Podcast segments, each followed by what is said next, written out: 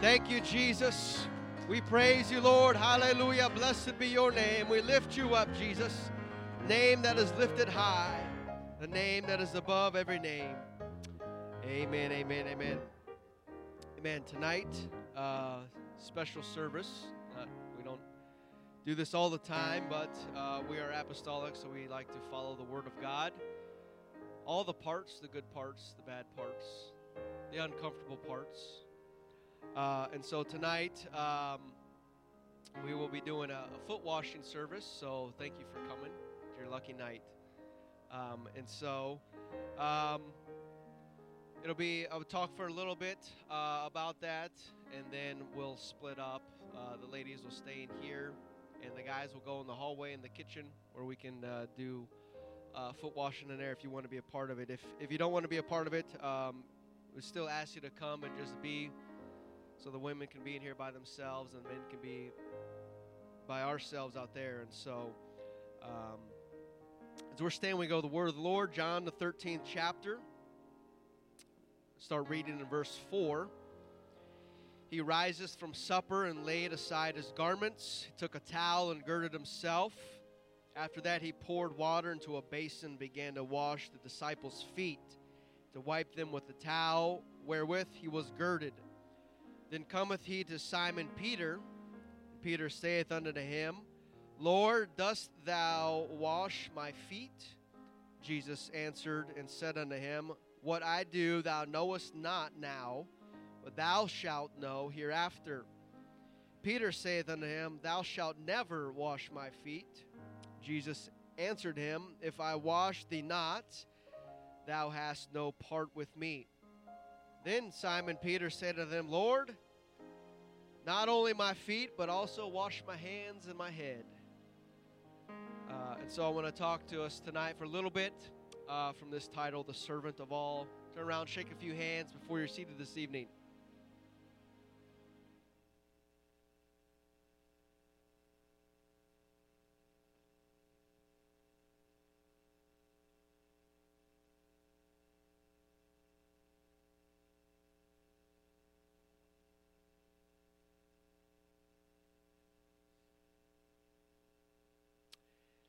Amen. The the disciples were always arguing amongst themselves who was the greatest of them. Um, I guess it is human nature when you get a bunch of guys together, just you start arguing and fighting and wrestling, trying to sh- prove our strength and what little strength we have, think we have. Uh, and so um, nothing was different back then. 12 guys on a three year camping trip with Jesus, and things just get rough real quick. Uh, and so, uh, there's many uh, instances in the Bible where uh, we can see where the, the disciples are arguing. There's actually one point where uh, it, it, says that they were talking amongst themselves, trying not to let Jesus wouldn't hear them. Uh, and so he asks about them later. Obviously, he knows everything and knows what they're talking about. But um, uh, the disciples were always up to that, and I'm sure Peter, he had a big mouth, and so I'm sure he was declaring to be the greatest all the time uh, amongst them all. Uh, but to aid in their efforts, a couple of guys got their mother involved. And that is always interesting uh, when the mother gets involved adds a twist to things, and we see in Matthew 20 20. Uh, then came to him the mother of Zebedee's children with her sons, worshiping him and desiring a certain thing of him. And he said unto her, What wilt thou? She saith unto him, Grant that these my two sons may sit, the one on thy right hand and the other on the left hand, in thy kingdom.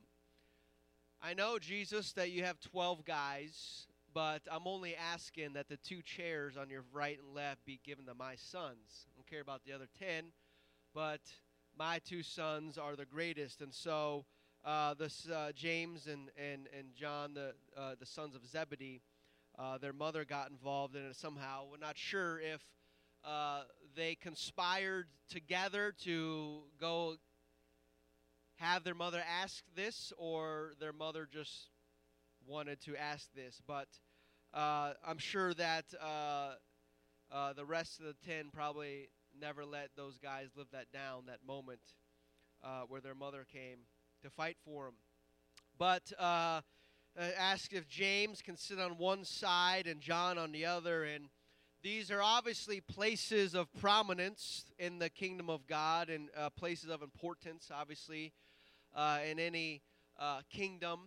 Uh, you got your your your special people uh, that sit close to the throne of power, and so obviously there's nothing wrong with holding a position of responsibility and uh, a, a, place of authority in a in an organization uh, or business. You could be a, a, a rich business owner or the the man of your own kingdom, and that's great. God put that in each of us to to do well and to uh, achieve for greatness. But um, um, when you pursue the position instead of an opportunity to minister and to use it for the glory of God, that's when things can easily turn uh, sour and go the wrong direction. And so, um, greatness in the kingdom of God has nothing to do with our own personal elevation or where our seat is in the church or uh, what role we have or what title we may hold. Uh, none of that is important, and none of that plays into a, a, the place and the the prominence and importance of being great in the kingdom of God. Somebody uh, that cleans the church can be the greatest in the church. You don't have to have a position or a microphone or uh, uh, stand behind a, a pulpit to uh, uh, think that you're the greatest in the, the kingdom. Uh, Jesus tells us what it means to be the greatest, and it is not a place of uh, position or power or title, but it is a place of ministry. As long as we are ministers and, and ministering in the kingdom of God, we can become and, and be the greatest in his kingdom. Uh, Matthew 20, 22, Jesus answered and said, He's responding to uh, uh, Mrs. Zebedee, uh, he said, You know not what you ask. Are you able to drink of the cup that I shall drink of, and to be baptized with the baptism that I am to be baptized with? And they said unto him, Yes, we are able to. Uh, obviously, just taking that at face value, sure, we can, yeah, who, who can't drink a cup and get baptized? But obviously, Jesus didn't meant mean those things. He meant something uh, much more heavier than something like that. Uh, notice that Jesus did not rebuke them uh, for wanting to be great and to have a place of greatness or rebuke uh, Miss Zebedee.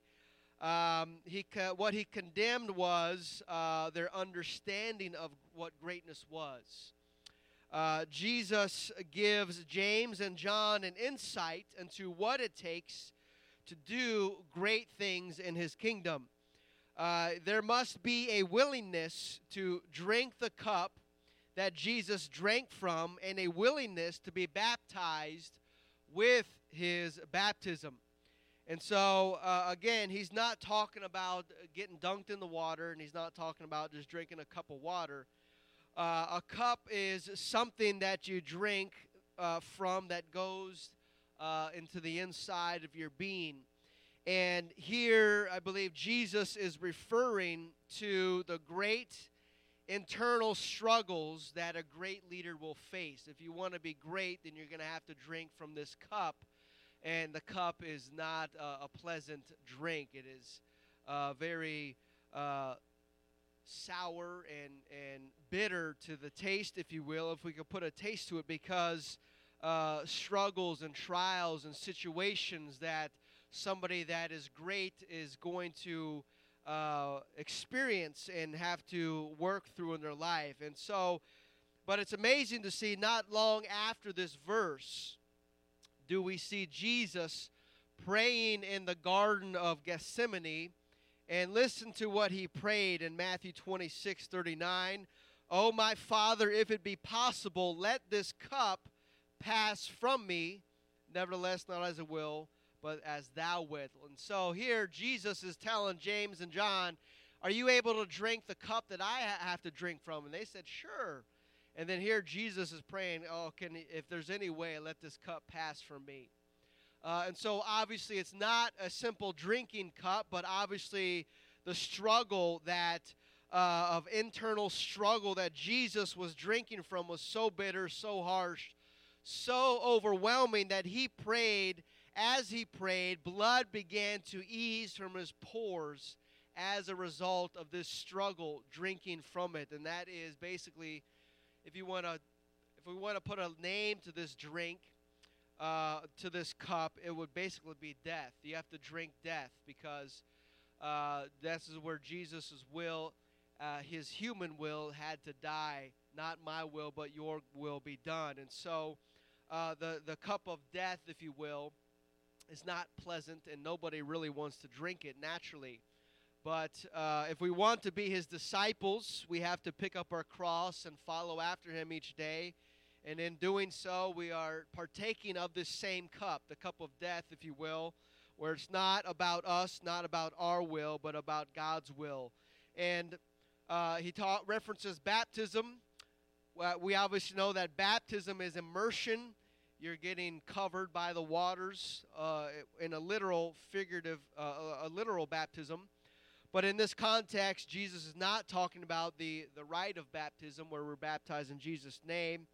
He's obviously using it in a symbolic sense, probably referring to the, the external persecution that he was going to be thrust into. He's going to be overwhelmed uh, by persecution, overwhelmed by mocking and scourging and and and uh, harsh words being said to him and and punishment and crucifixion uh, all of that that jesus just it just overwhelmed him like water uh, like a baptismal uh, uh, encounter with the water where it just engulfs you. And so uh, if you desire to be a great prayer warrior a great singer a great preacher a great soul winner a great uh, Sunday school teacher, if you have that desire, and it's not because you want uh, praises or accolades or, uh, or if you want trophies, but it's because you want to do something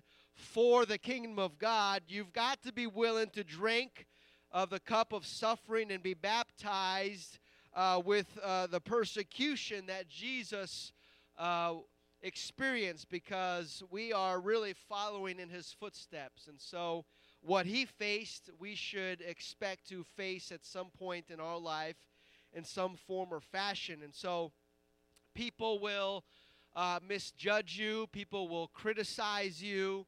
Uh, they won't understand why you go to church so much and uh, why you don't go to certain places, why don't you watch certain things or listen to certain music? They why don't you say certain words or why do you spend time in prayer and and uh, why do you fast? Why why would you do these things? Or people may not understand the the life of of holiness that you pursue after, and uh, they may uh, mock you and make fun of you or, or or persecute you for that, and simply because they they don't know uh, why you are doing that and why you choose to make those choices in your life. But uh, there is a reason behind it all, a purpose, a desire, and that is to do great things for God. And that desire must be strong enough to withstand any ridicule from man that we may face. If we can't withstand the, the making fun of and uh, the scourging or the, the persecution that may come our way, then uh, we're, we're following the wrong guy. Uh, because uh, if the world hated Jesus, the world's going to hate us. And we have to come to understand that. And so to drink this cup is to drink death to our ambitions, to our own comforts, our indulgence, and so that we may be transformed into the man that God uh, that desires you to be and the woman that God has called you to be, we have to be willing to endure and to take of the cup and of the baptism that Jesus experienced. And so, James and John both responded that they were able to drink and that they were able to be baptized the same way that Jesus was about to. Uh, and as history tells us, uh, that they indeed they did. Uh, James was beheaded in Acts chapter 12.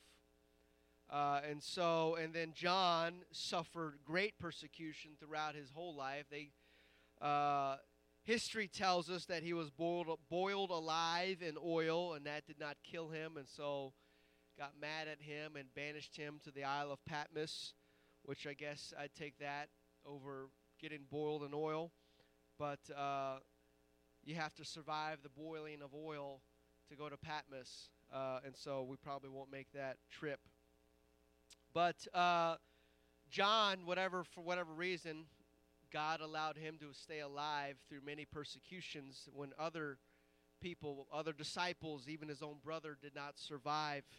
Uh, John received this great revelation from God and insight into heaven that a few men in history ever received. And so, greatness in God's kingdom requires people who are willing to pay the price. Whatever the price is, we have to say, Yes, uh, I'm willing to pay the price at whatever cost. And so, it's easier to partake of the cup of suffering when the attack or the persecution comes from the outside. But it's a lot harder to swallow that cup when the persecution, when the ridicule, when the pain comes from someone that you know and someone you love. That's a lot harder to swallow. And even more so if it comes from somebody in this room, uh, because we're brothers and sisters in Christ. And of all places, it should not happen in here. Uh, and so, if it, God forbid, if it does happen, those wounds cut very deep because this should be the last place anything like that happens. And so, when you feel betrayed, when we have a certain expectation for others to do that to us, uh, uh, we can expect uh, sinners to treat us that way, but for our own family or brothers or sisters in Christ, uh, we we don't have an expectation for that to happen to us. We we don't eh, that doesn't enter our mind because it shouldn't happen. But the phrase goes, "There's no hurt like church hurt." And so when people get hurt in the church, uh, it cuts deep, and and uh, many people leave church because of that. God forbid. Uh, but uh, again, we don't have that expectation that we should we would come here and to get hurt by others, and and God forbid if we do that, or uh, surely we are well educated enough to know what the Bible talks about uh, repentance and asking for forgiveness. And so, if we do cause harm uh, to others, uh, we should be willing to go and ask for forgiveness and do what it takes to make it right, because we know uh, what it what we should be doing and not doing. Uh, and so uh, it's uh, the, this place. The church is a symbol uh, of a safe place, and it should always be uh, a safe place. But in order to be great in the kingdom of God, that's going to depend on how we deal with church hurt, how we deal with persecution, how we deal with people not treating us right. If we can't handle uh, that type of persecution or any persecution, then we can't really expect to rise to any kind of level of greatness when we can't get through uh, certain things. And again, we, we face things no matter what level we're at, we're going to face things. Uh, and so if we want to advance, quote unquote, advance to a higher level, we have to pass all the tests, if you will, at this level to go to the next level and there's always going to be tests of persecution and pain and trials and tribulations. And so, how we handle those really says a lot of, of how mature we are spiritually and if we're able to uh, go on to greater things. Because the greater we get, the higher we go, uh, the bigger of a target we become, not just for people, but for the devil and for the, uh, the kingdom of darkness. And so, the higher we climb the ladder, the easier it is to shoot at us uh, and so we have to be expecting uh, anything and be willing to go through it. And so Jesus tells us what his view of greatness is. Matthew 20, 25. But Jesus called them unto him and said, Ye know that the princes of the Gentiles exercise dominion over them. that they are great, uh, exercise uh, authority upon them. But it shall not be among you, but whosoever will be great among you, let him be your minister, and whosoever will be chief among you, let him be your servant, even as the Son of Man came not to be ministered to, uh, but to minister and to give his life a ransom for many. And so Jesus begins by telling us what greatness is not. Greatness is not exercising dominion and authority over people, as he refers in verse 25. That's not what greatness is.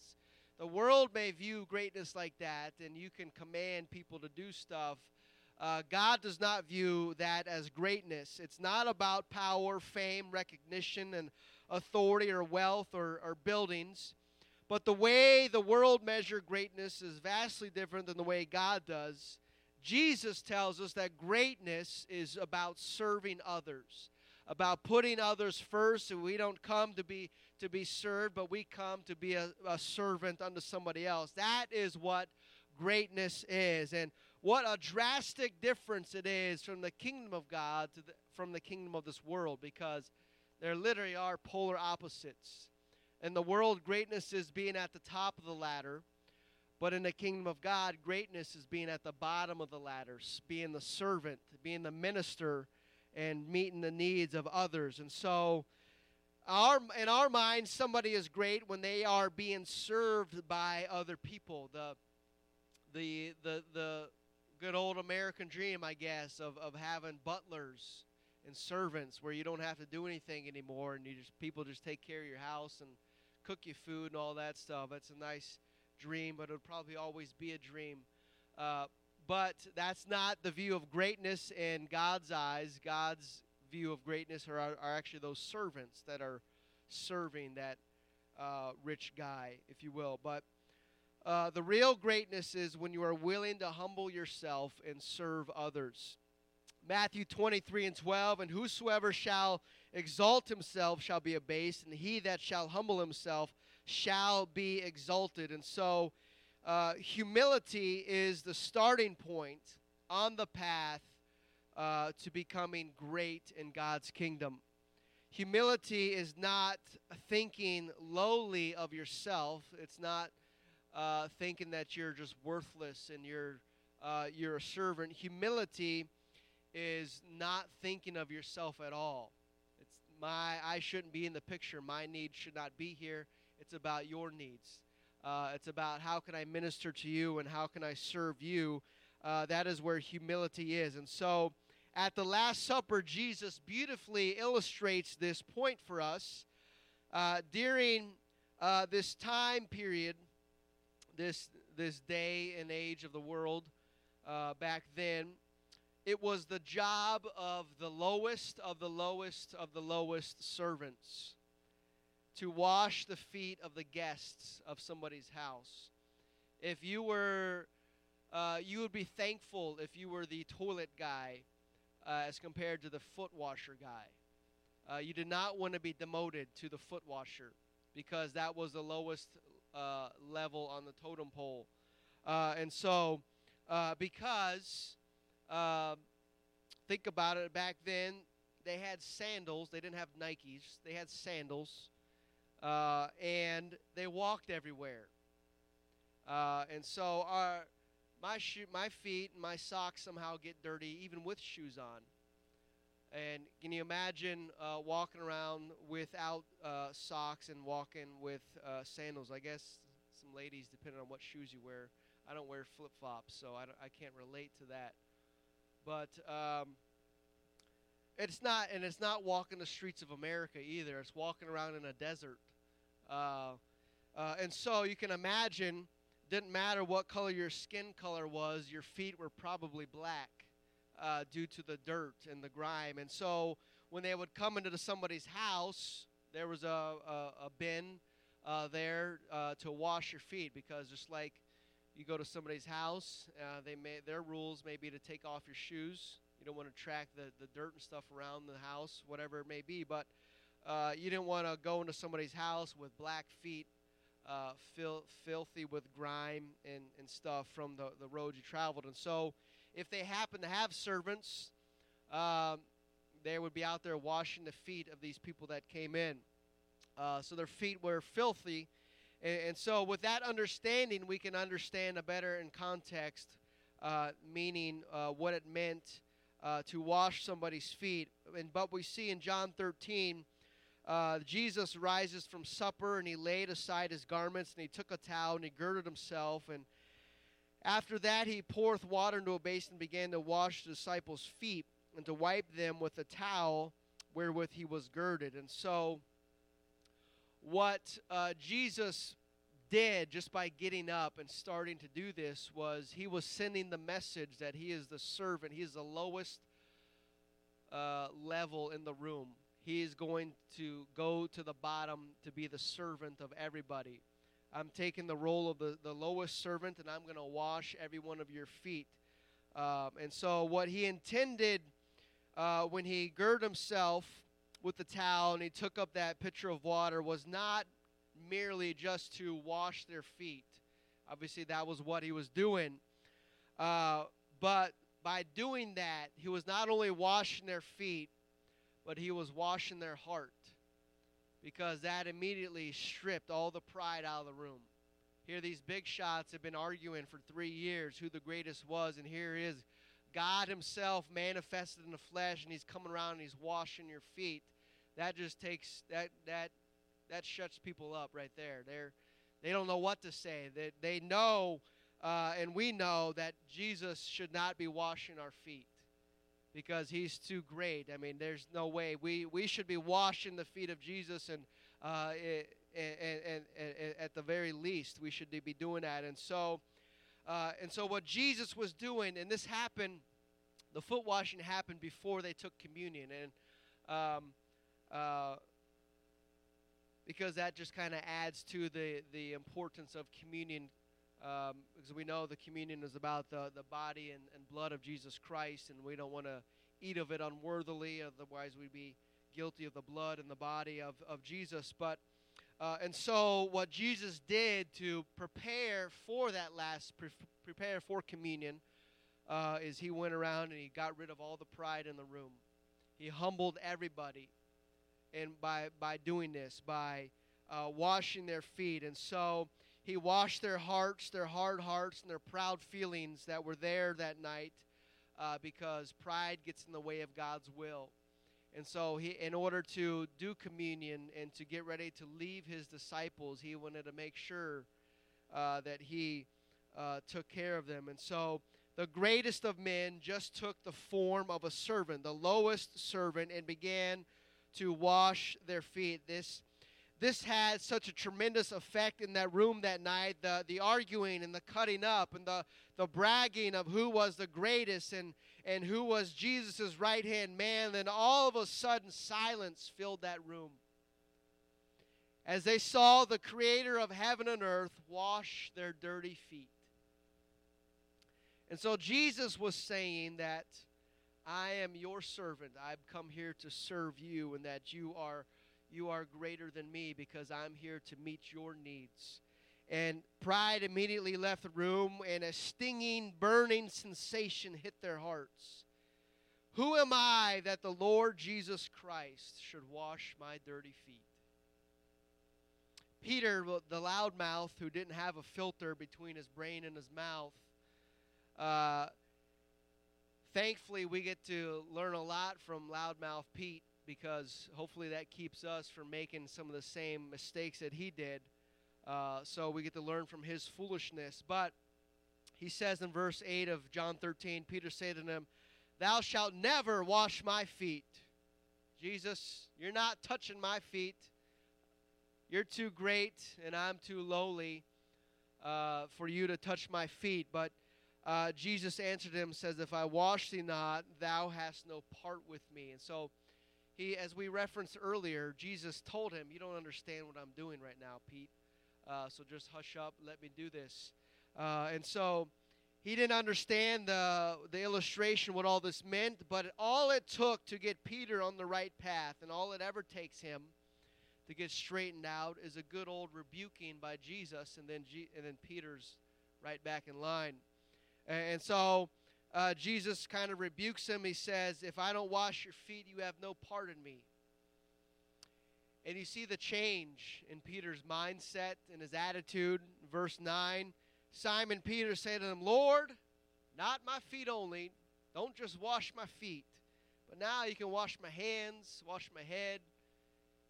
Give me a shower if you need to. Whatever, whatever you're doing, I'm, I'm fine with it now because uh, he just got a rebuking, if you will, uh, because he wants to be a part of what Jesus is doing. And so, but really, as as we as much as we uh, may not completely understand it, when we, for us to say, Jesus, you're not going to wash my feet, we mean that in the in uh, the humblest sense, I guess, because He's so great and we're so filthy.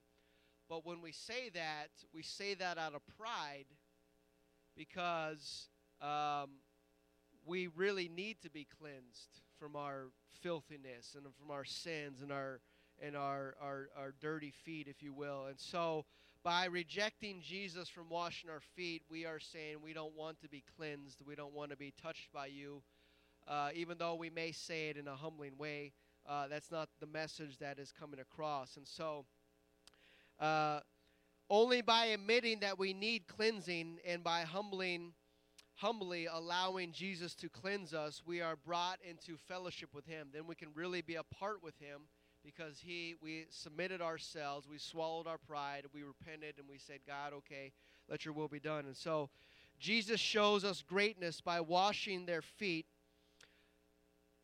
the disciples' feet. But the greatest example of greatness, I believe, this night is when Jesus washes Judas's feet. Jesus washed Judas's feet. Knowing that Jesus already knew what Judas was up to.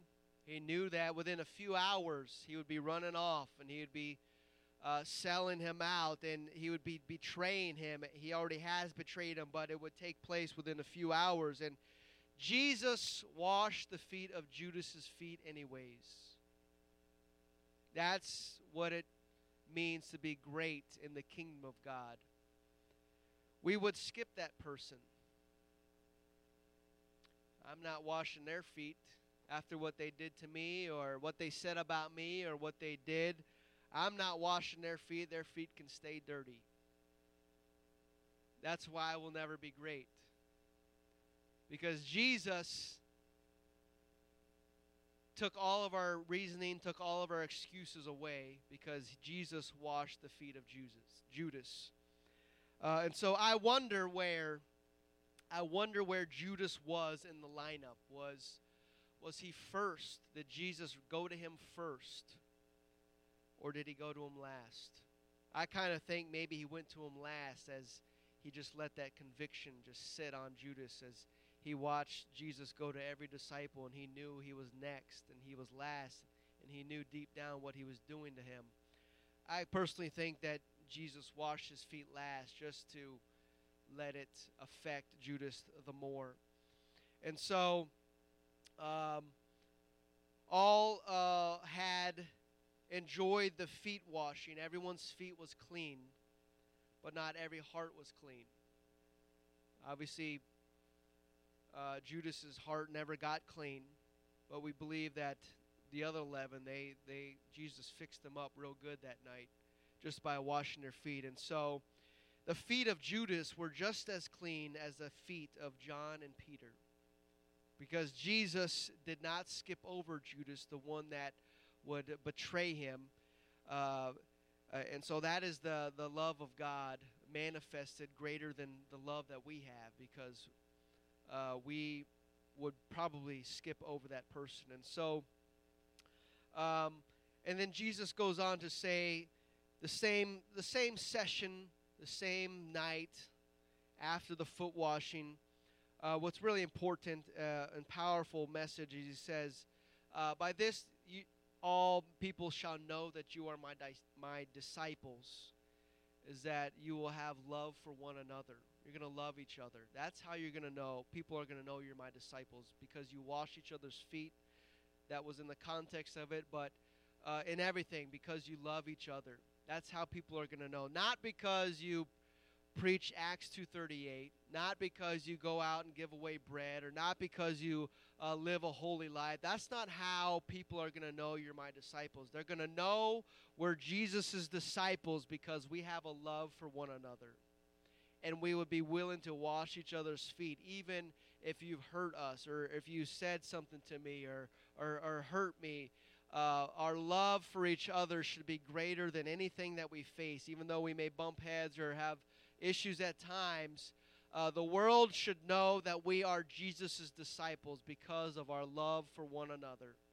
And that uh, happens through uh, the apostolic act of foot washing. And so uh, uh, that was my uh, introduction to the, the power and importance of foot washing. That it is, we are humbling ourselves, doing something that we probably don't want to do, but we want to be great in the kingdom of God, and so we have to do that. We have to humble ourselves uh, and do that. And so at this time, we're going to split off and do that uh, uh, foot washing. Um, as I said earlier, the ladies, you can stay in here and, and do it in here, and the men will go in the kitchen and uh, the hallway. We have extra chairs in there. But um, we've got tubs. Um, I'm sure if you haven't been a part of foot washing, just don't be the first to go, and you'll see how it's done.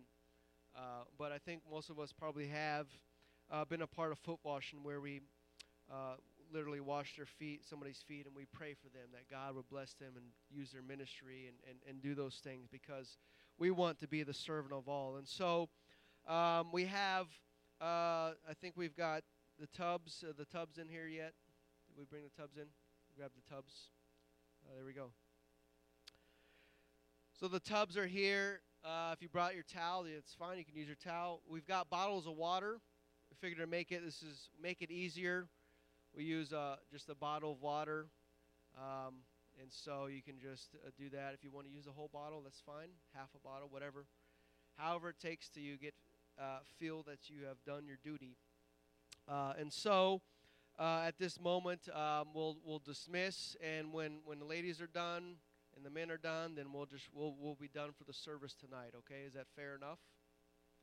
So if we want to split up, you want to you want to uh, guys, we can come grab a few buckets, grab some towels. If you haven't bring a towel, and ladies the same. And so let's just have a time of, of prayer and, and ministering to one another. Amen. And we're believing for great things this year. Amen. We want God to do great things, but we want the world to know that we have a love for one another. In Jesus' name.